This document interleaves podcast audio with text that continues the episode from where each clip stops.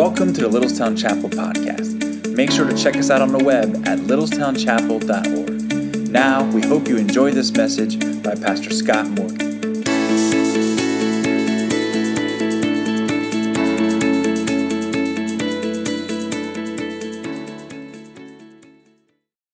Last week, we began a new series of messages on Come On Home.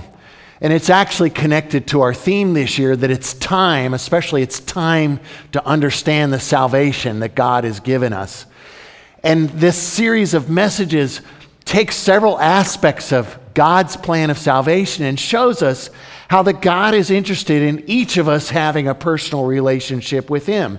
What He's done to welcome us into His family, what He's done to reconcile with us and, and receive us and accept us. And see, the thing is, is that all of us struggle with a very serious problem.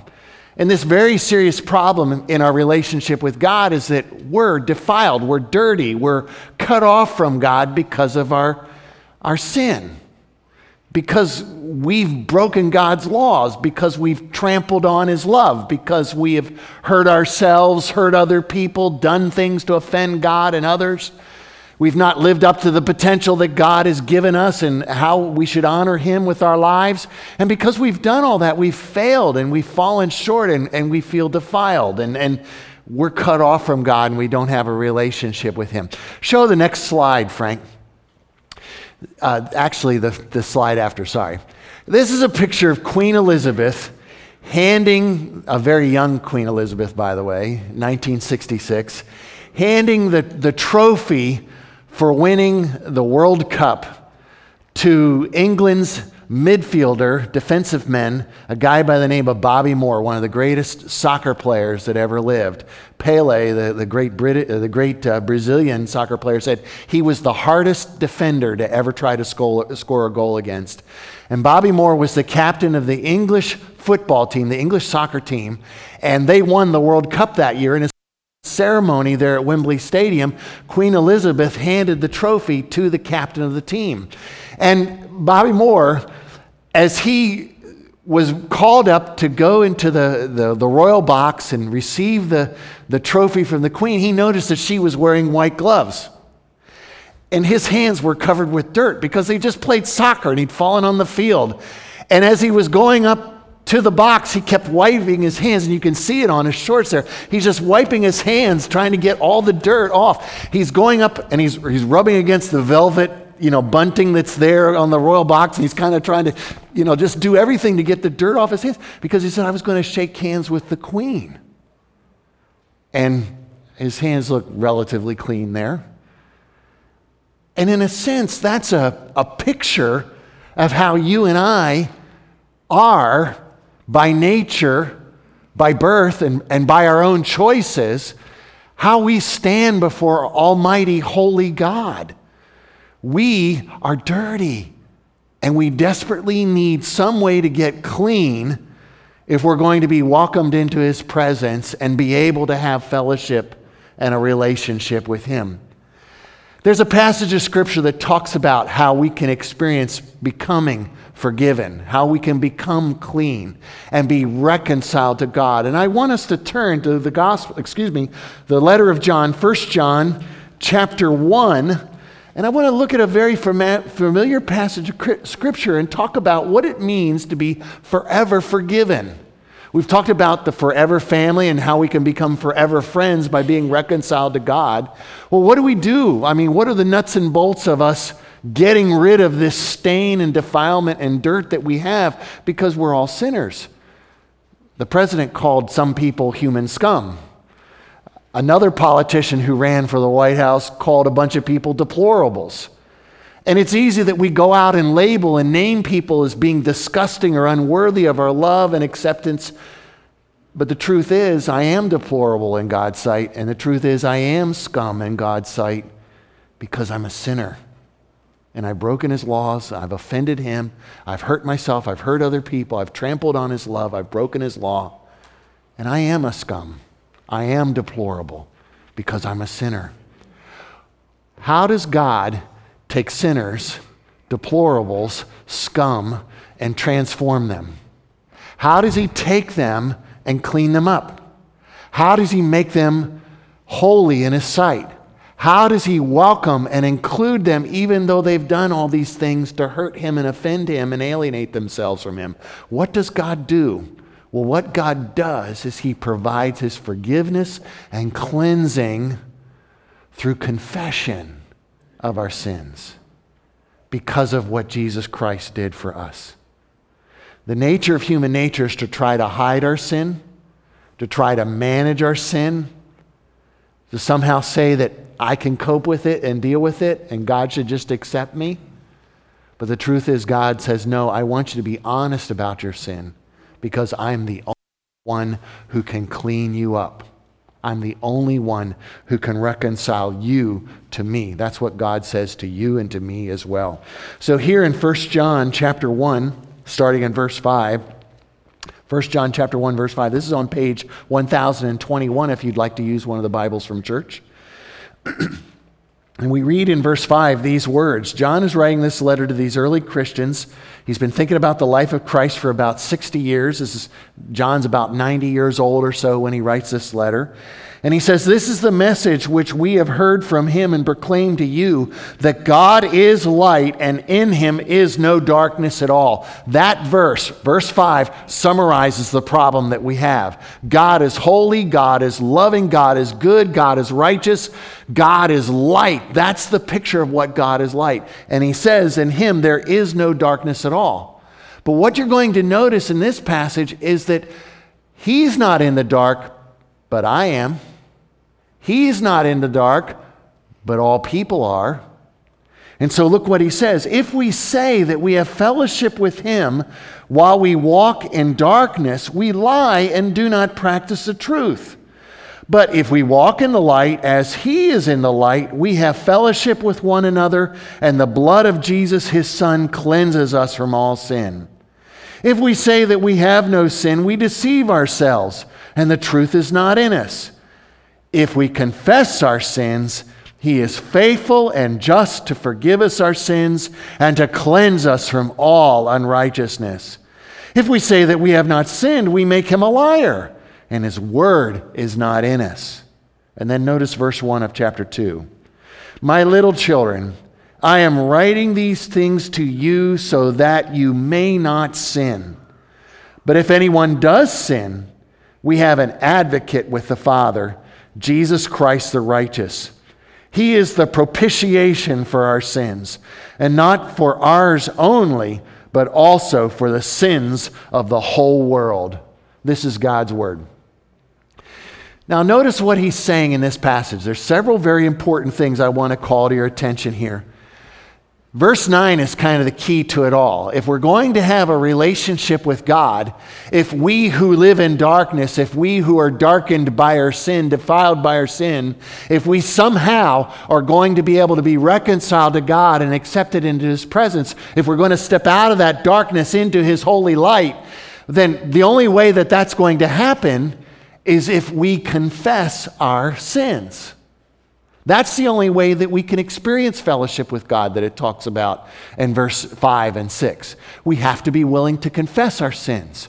And so what we're going to do is just explore what does this idea of confession really mean because I mean for many of us when we first became Christians one of the very first Bible verses that we learned or memorized was 1 John 1 9. If we confess our sins, he's faithful and just to forgive us our sins and cleanse us from all unrighteousness.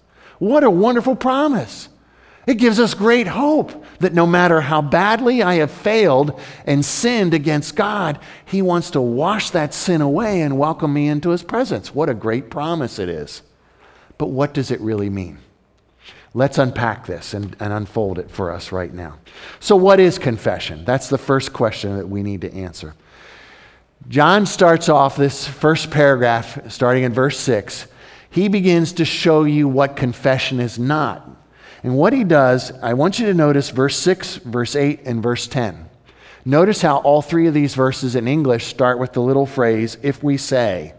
If we say. And the idea is, if I make this claim, if I claim this about myself. And, and all three verses start the exact same way in English and in the original language. And so he's, John is saying, I can imagine somebody reading this letter and making some sort of claim as we talk about sin and fellowship with God and, and human failure and God's holiness. As we talk about these things, I can imagine three people denying that they need to confess their sin and denying that they're not right with God. The first thing that they simply say is that sin doesn't matter. That's what verse 6 is talking about. Sin doesn't matter. And so they say if we say we have fellowship with him while we walk in, the, walk in darkness, we lie and do not practice the truth. Here's an individual, a man or woman, boy or girl, who's just simply saying, you know, God is holy, right, and good, but I, I have fellowship with God. And it doesn't matter that I sin. John says you can see plainly the people around them, the rest of their family, their friends and neighbors, the fellows, at, the folks at church. They see that this guy is a sinner, but he says it doesn't matter. It doesn't matter because I have a relationship with God. God is so good, so kind, so loving. He just ignores my sin. My sin doesn't matter, but sin does matter. Sin really does matter. I mean, think about that time you got a splinter in your finger and you didn't realize it at first. You've been out working in the yard that day, and the next day you wake up, and you thought, man, my finger's really sore. What's wrong? And you look there and you notice that there's a red spot, and you notice as you look a little deeper, maybe squeeze a little bit, there's a little tiny, just a little tiny splinter in there, and you work it, you finally get it out, and maybe put some anti- uh, antibiotic on it, you wrap it in a band aid, and it gets all better. But if you let that be, it'll create an infection. It's just a little tiny sliver of wood a little tiny end of a thorn. It's just there. It's so small. It's insignificant. It's not insignificant. It could lead to blood poisoning. It could lead to something far worse. You have to deal with it. You and I say our sin doesn't matter because I can just have fellowship with God. He's a great big Santa Claus, a great big happy grandfather that just dotes on his children and just ignores our sin because he's so kind and loving. God is kind and God is loving, but he's not Santa Claus. And he's better than your grandfather. He's the holy, righteous creator God who wants to have a personal relationship with you, so much so he's willing to deal with the sin that you and I have that has to be gotten rid of. So you can't say it doesn't matter. In fact, he builds on this in verse 7 when he simply says this If we walk in the light, as he is in the light, we have fellowship with one another, and the blood of Jesus, his son, cleanses us from all sin. So instead of denying that sin matters, instead of saying it doesn't matter and I can just go ahead and sin and God just ignores it, no, he doesn't ignore it, and I must not ignore it, and you must not ignore it. Instead, let Jesus cleanse that sin. Let him wash it away. Let him clean you up. Come to Him, and He'll show us how to do that in just a moment. And then we can live in the light with God and deal with that sin. Another claim that someone will make is in verse 8. If we say we have no sin, we deceive ourselves, and the truth is not in us. If I go out and I say, I, I haven't done it, I haven't done anything that's sinful. In fact, what's remarkable in our culture, I imagine this is true in Quebec, it's true certainly here in our area and in, in, in, the United States, is that, you know, people say, you know, what's this business about feeling guilty? I don't feel guilty. I, I, I haven't sinned. But then when you probe a little bit, you realize they'll say, well, yeah, I am embarrassed. I am ashamed. I don't want anybody to know I did that. I want to hide this. And then you begin probing, begin to surface, and you realize they do have a sense of sinfulness. They do have a sense of shame. They do have a sense of brokenness. Those things are really there, but they might say, I haven't sinned. I can't think of any sin. I mean, there have been famous people who said, I haven't done anything that I need to confess. I haven't sinned. And that's actually very ridiculous. It shows that someone is not very well self, very self-aware and understanding of who they are and what they've done. The truth is, is that all of us have sinned. And if you and I say, I haven't done it, you know, earlier they said it doesn't matter. If I say sin doesn't, you know, I haven't sinned, that's ridiculous too. Uh, the truth is not in us. And when he says that the truth is not in us, he's literally talking about the idea that, that, that you're not even a Christian. If you go around saying, I haven't sinned, then you're, you're saying, I, I, actually, I'm not a believer. I'm, I'm not a child of God because a child of God, a Christian, has to deal with the problem of sin. I mean, that's the obstacle that keeps us from having that relationship with God. And we need to be honest about our sin and acknowledge it to God so that He can forgive it, so that that blood of Jesus, His death on the cross for us, can be applied to us so that we can be cleansed and welcomed into God's family, and we can become his friend and become members of his family. So we've got to be honest about our sin instead of denying it, denying that we've ever done it. And the promise in verse 9 is that if we confess it, the word confess is the idea of just being honest and acknowledging the sin. It, it's not so much, I hear people say this, I've said it before, I've preached it this way. You know, it's just agreeing with God. It's a little bigger and more nuanced than that. It's the idea of just being honest. This is what I've done. I am wrong. I did violate God's law. I have trampled on your love and rejected his love. I have done this. I have hurt myself. I have hurt other people. And I just need to be honest it. I need to acknowledge it. The thing that's interesting is that it doesn't just say confess it to God, it's just we need to be honest in admitting it. Yes, to God, but maybe to others as well.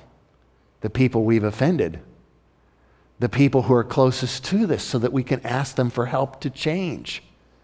We can't just manage our sin. We can't keep denying that we have a problem, that we have sin in our lives. We need to be open and transparent about it and confess it and acknowledge it. And the promise is, is that He is faithful and just to forgive us our sins and cleanse us from all unrighteousness. We're going to come back to that in just a few moments.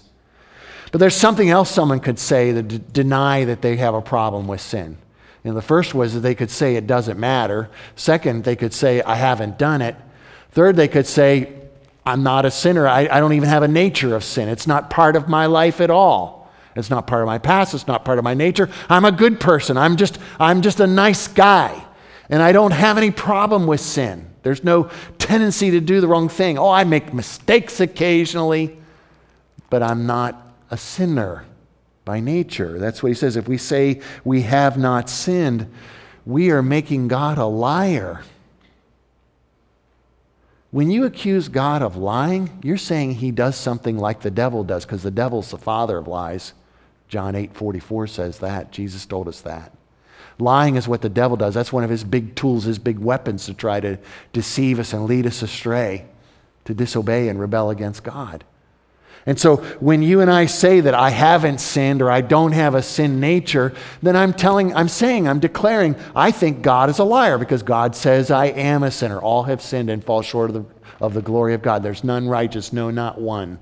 Your iniquities are separated between you and your God, and your sins have hid his face from you that he cannot see you or hear you. So when I say I'm not a sinner or that I haven't sinned or I don't have a sinful nature, that I'm not lost and broken or defiled by my sin, when I say that, when I claim that, when I think that, when I live that, I'm saying, God, you're just a big fat liar. And whenever you and I accuse God of doing something that Satan does, that's called blasphemy. That's blasphemy.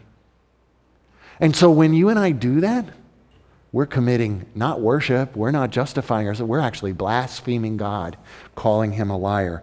And the truth is is that his word, his truth is not in us. We're not really the children of God. We really don't belong in his family because we're trying to somehow know God and walk with him and at the same time trying to hold on to our sin and justify it and just manage it on our own. Instead of surrendering to him and allowing him to come and t- get rid of that sin once and for all and deal with it. So I hope you understand, and I hope you see this, that even though this is a very familiar passage of Scripture, it's reminding us of something very profound.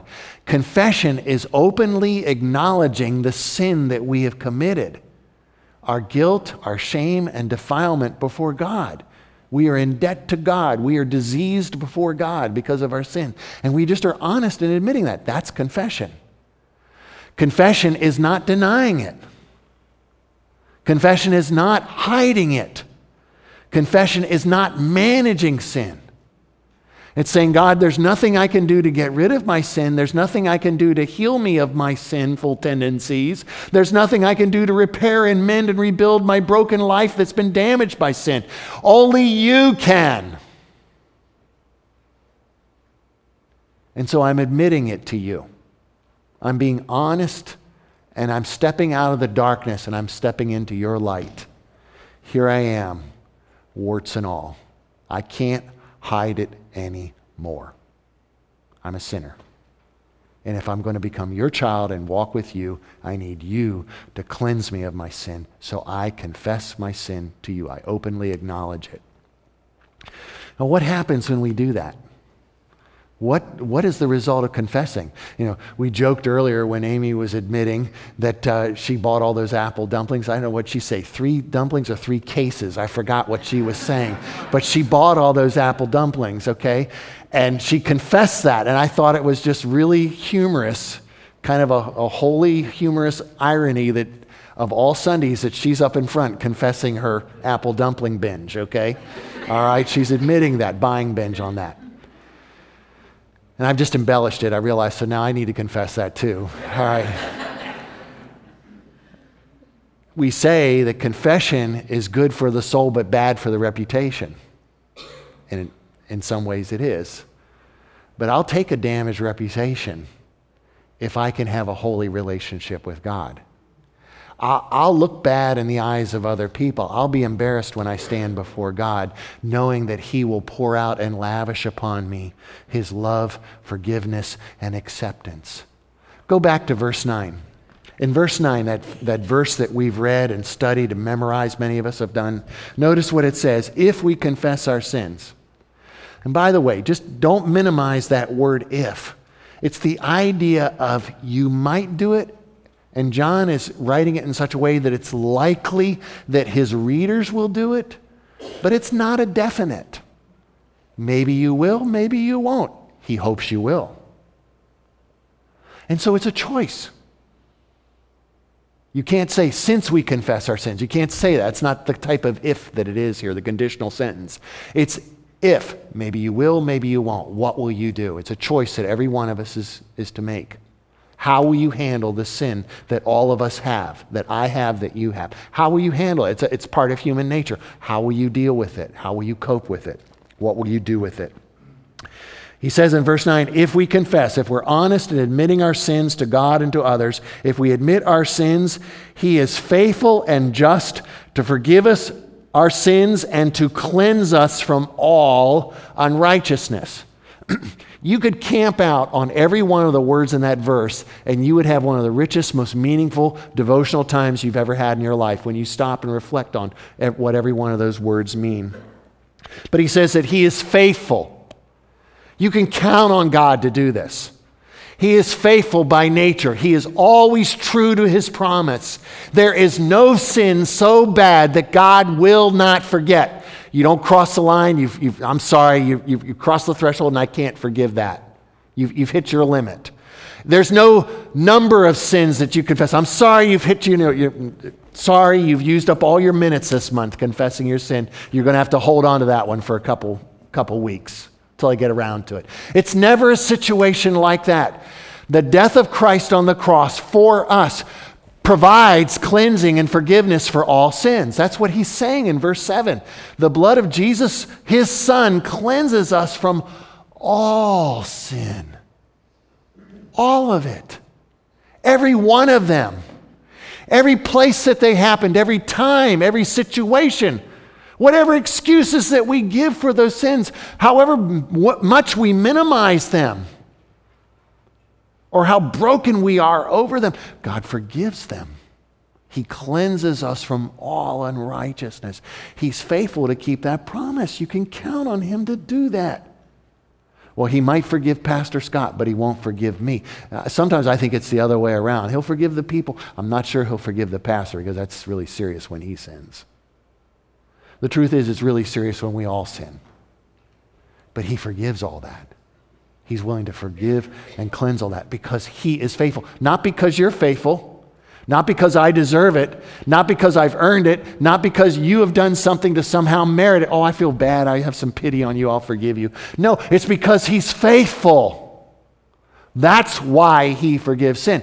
And not only that, it says that He is faithful and just or righteous to forgive us our sins and cleanse us from all unrighteousness. This is the right thing for God to do. He's completely justified to do this. Some of us struggle with this. I've thought about this different times when I've really blown my stack and yelled in, in, in, anger, or when I've done something that was just wrong. I feel so disgusting and dirty about it, or some other thing like that. When I've sinned, when I've really blown it, I've, I thought, God, I tell you that I'm sorry and I ask for your forgiveness and I admit it, and I think, I don't deserve this. This seems too easy. It doesn't seem fair. How can this be right? I'm getting off the hook too quickly. It doesn't seem fair, but it is fair. It's just. It's right. Again, because we go back to what Christ did when he was on the cross. When Christ was dying on the cross, all the punishment that I deserved, all the justice that I deserved, his God's holy, righteous anger, punishing sin my sin was placed upon Christ, and Christ was innocent. Christ was pure. Christ was holy. And yet he willingly exchanged his holiness and purity for my sinfulness and wretchedness. He made that trade.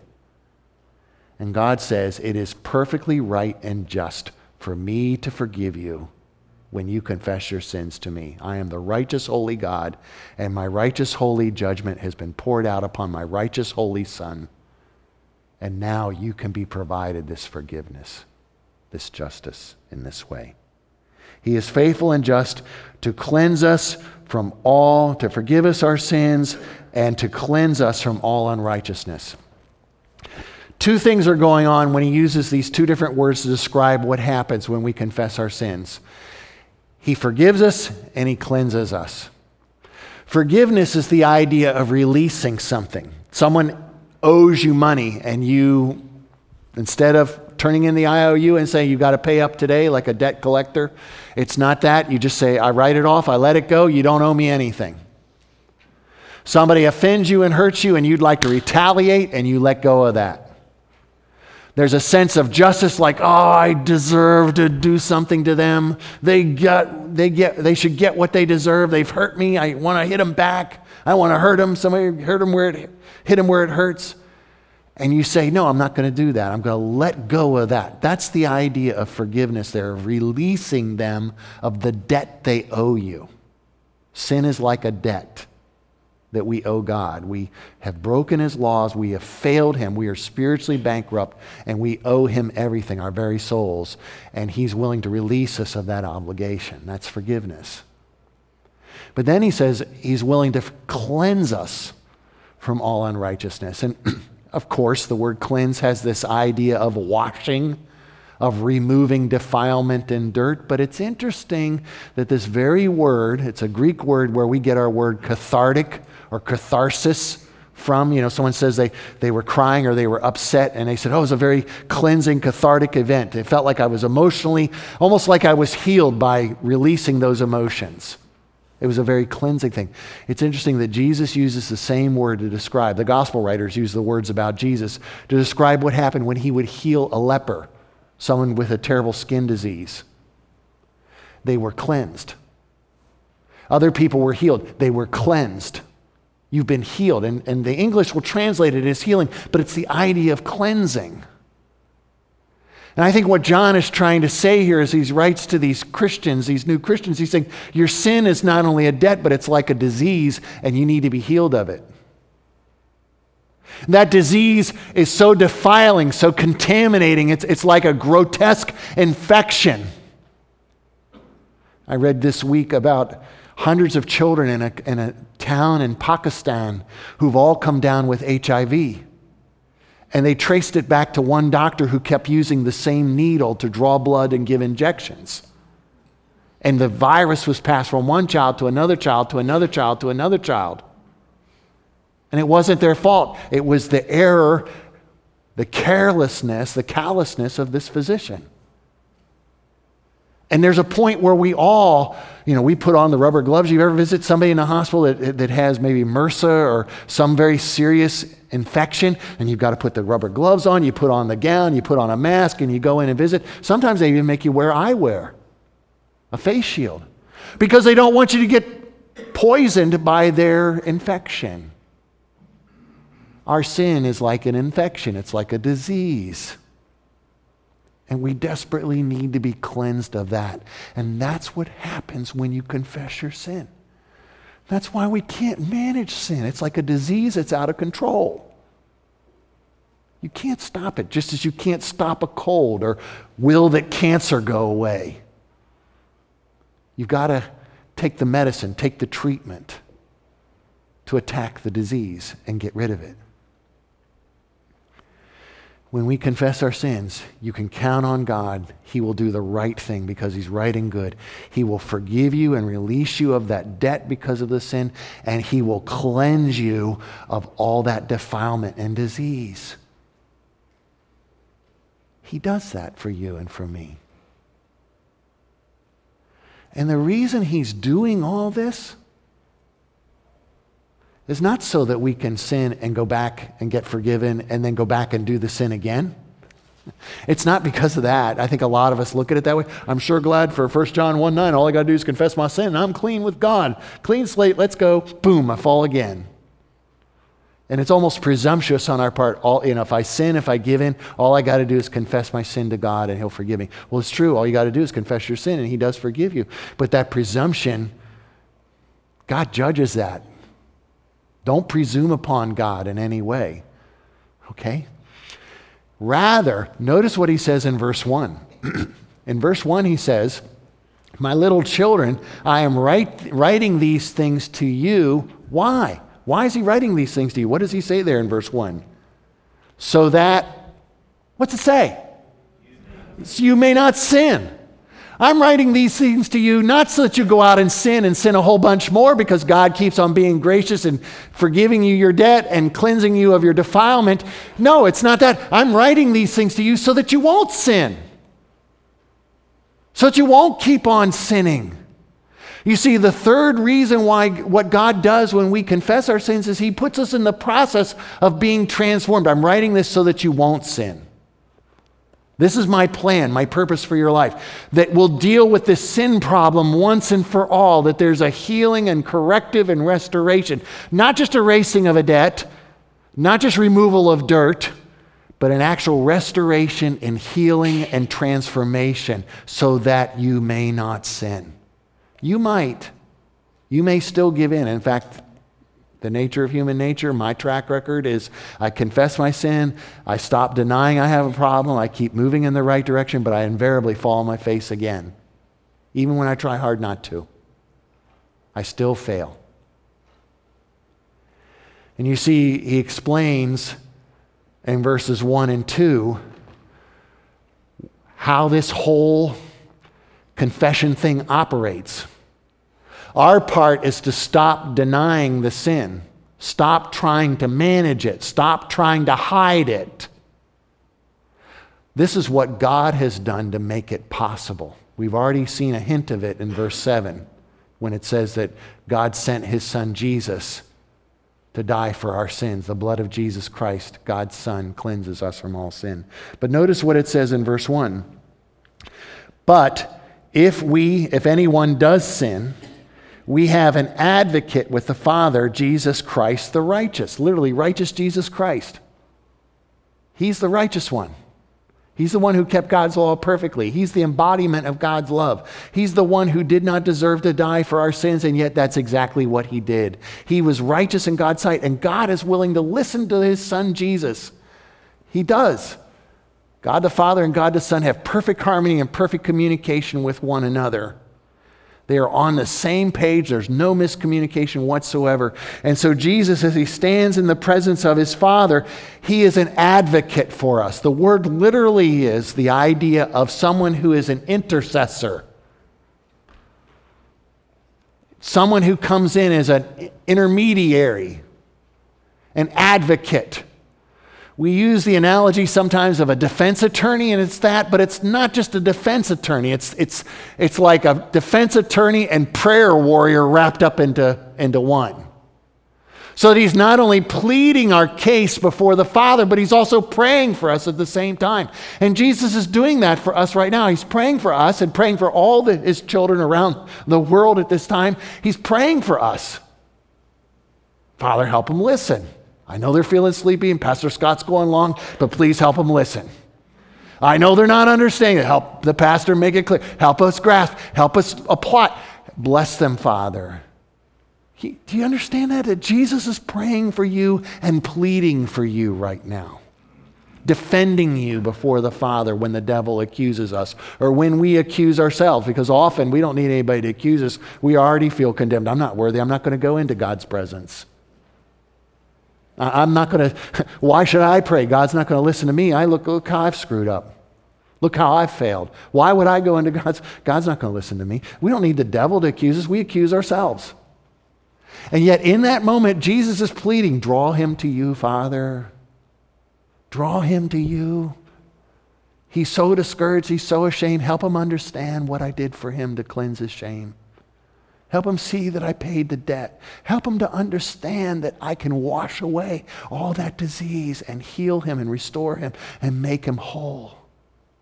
I can transform his life. Help him see that, Father, and claim it by faith. so there's Jesus interceding for us, pleading for us, advocating for us, defending us before the accusations that the devil throws at the Father, the accusations that we throw at the Father of our unworthiness. He's defending us there and he's praying for us right now. But beyond all that, notice what verse 2 says because it gets even richer. It just simply says this He, Jesus Christ, the righteous one, He is the propitiation for our sins. All right, this is your 50 cent theological word of the day propitiation. Propitiation is simply a word that means a sacrifice that satisfies, a sacrifice that meets the conditions for the worshiper, the person offering the sacrifice, to be forgiven and accepted and approved by God. It's a satisfying sacrifice.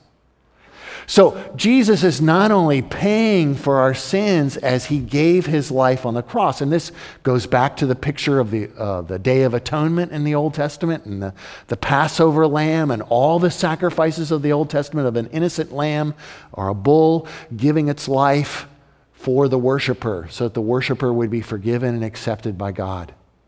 Jesus Christ, as John the Baptist said, there's the Lamb of God that takes away the sin of the world. Jesus Christ is that Lamb of God who gave his life on the cross to take away my sin and your sin, our sin. He takes it away. And so he's the propitiation, the satisfying sacrifice that makes us acceptable in the sight of God. And notice what he says it's not just for ours only, but also the sins of the whole world. And I know theologians argue back and forth, they've been doing this for about 500 years. Did Jesus die only for people who trust in him, or did he die for everybody? And I just want to say this verse says he died for everybody, but it only works for people who believe. It's only applied, it only is applicable, it only makes a difference in the people who choose to trust in Him. So I get where people say he died only for the people who believe. But no, he died for everybody, but it works, it, it changes the life of people, only the ones who believe. They're the only ones that get the benefit of it. You have to put your trust in Christ. And in this passage, it only works for people who confess their sins the sacrifice of Christ, the cleansing power of Christ's death, the transforming power of what Christ did to save us from our sins and make us holy in God's sight, it only works when we confess our sin, when we're honest with Him about what we've done and how we've failed. And so I think the challenge for us today as we read this scripture and hear this today is what will you do? Will you confess your sins or will you just try to manage it? Will you try to hide it? What will you do? Listen, humans have been hiding their sin since the Garden of Eden. you know, Operation Fig Leaf when Adam and Eve, after they ate the, the fruit of the, the, tree of, the tree of the knowledge of good and evil, they, they took the leaves and they sewed them together and they made themselves aprons to try to cover up their, their nakedness and their shame. And they hid in the tree. They climbed up in the tree in the Garden of Eden. They were in the tree when God came, came into the garden for their daily Bible study and fellowship time. And they didn't, they were just hiding. And maybe you're hiding your sin. Maybe you're not willing to admit it. Maybe you've said, God, please forgive me of my sin. But maybe you haven't even been willing to say that because you're just too embarrassed. You're too afraid. You're too ashamed. I just want you to know that Jesus is praying for you right now, and he has paid the price for you right now through his life and death on the cross. He was exposed on the cross. He was ashamed on the cross. He was defiled on the cross. All the things that we are because of our sin, He experienced that for us so we could be forgiven by God. It's right and just for God to do this, to forgive us and cleanse us. And one day, a friend of mine and I were reading this verse together. He was so discouraged. He had failed terribly. He was so embarrassed and so guilty. And I just said to him, You know what this verse says? If we confess our sins, he is faithful and just to forgive us our sins and to cleanse us from all unrighteousness. He burst into tears. He burst into tears and he says, You mean there's forgiveness for my sins? Yes, there is because the blood of Jesus Christ, God's Son, cleanses us from all sin when we trust in Him. So if you're saying, I have failed too badly, why would God forgive me? This verse says, confess your sins and He will forgive you. He will erase the debt. He will start healing the disease in your soul and begin changing you and transforming you and make you right in His sight and help you on that path so that we learn not to keep sinning, but learn not to sin, as He says in verse 1 of chapter 2. It starts the process of holy transformation. When I acknowledge my sin and I confess it to Him, He begins to change me from the inside out so that I become a person that's holy in His sight. He's done all the hard part. My part is just to confess it. Maybe you've already confessed it to God and you're still struggling. Well, James tells us we need to confess our sins to one another. And I'm not talking about like going to the, the church and confessing it to a priest and getting absolved somehow like that. But I am saying that maybe there's a brother or sister in Christ whom you trust, who loves you, that you can go to them and say, I'm really struggling with this. Would you pray for me? That God would help me? If you have any advice, I'm willing to be accountable to you. I'm willing to confess my sins to you. And we can help each other apply that forgiveness and cleansing that God offers to us. We can encourage each other that way and grow in holiness in God's sight. You can be forgiven forever when you confess your sins to Christ. Stop hiding the sin, it doesn't help. But confession always brings forgiveness and cleansing because of Christ. Would you pray with me, please? And then we'll receive the Lord's table. Thank you so much, Father in heaven, that we could be in your presence today. We can come to you and cry out to you, and that we could admit to you our, our failure and our sin. And I thank you that you ask us to do this not to just humiliate us or embarrass us, but rather to heal us and cleanse us. Lord, I thank you that you want us to be forgiven and have fellowship with you. I ask that you would help us to stop hiding our sin, but instead help us to bring it out in the open and confess it. And we pray this in the name of Jesus. Amen.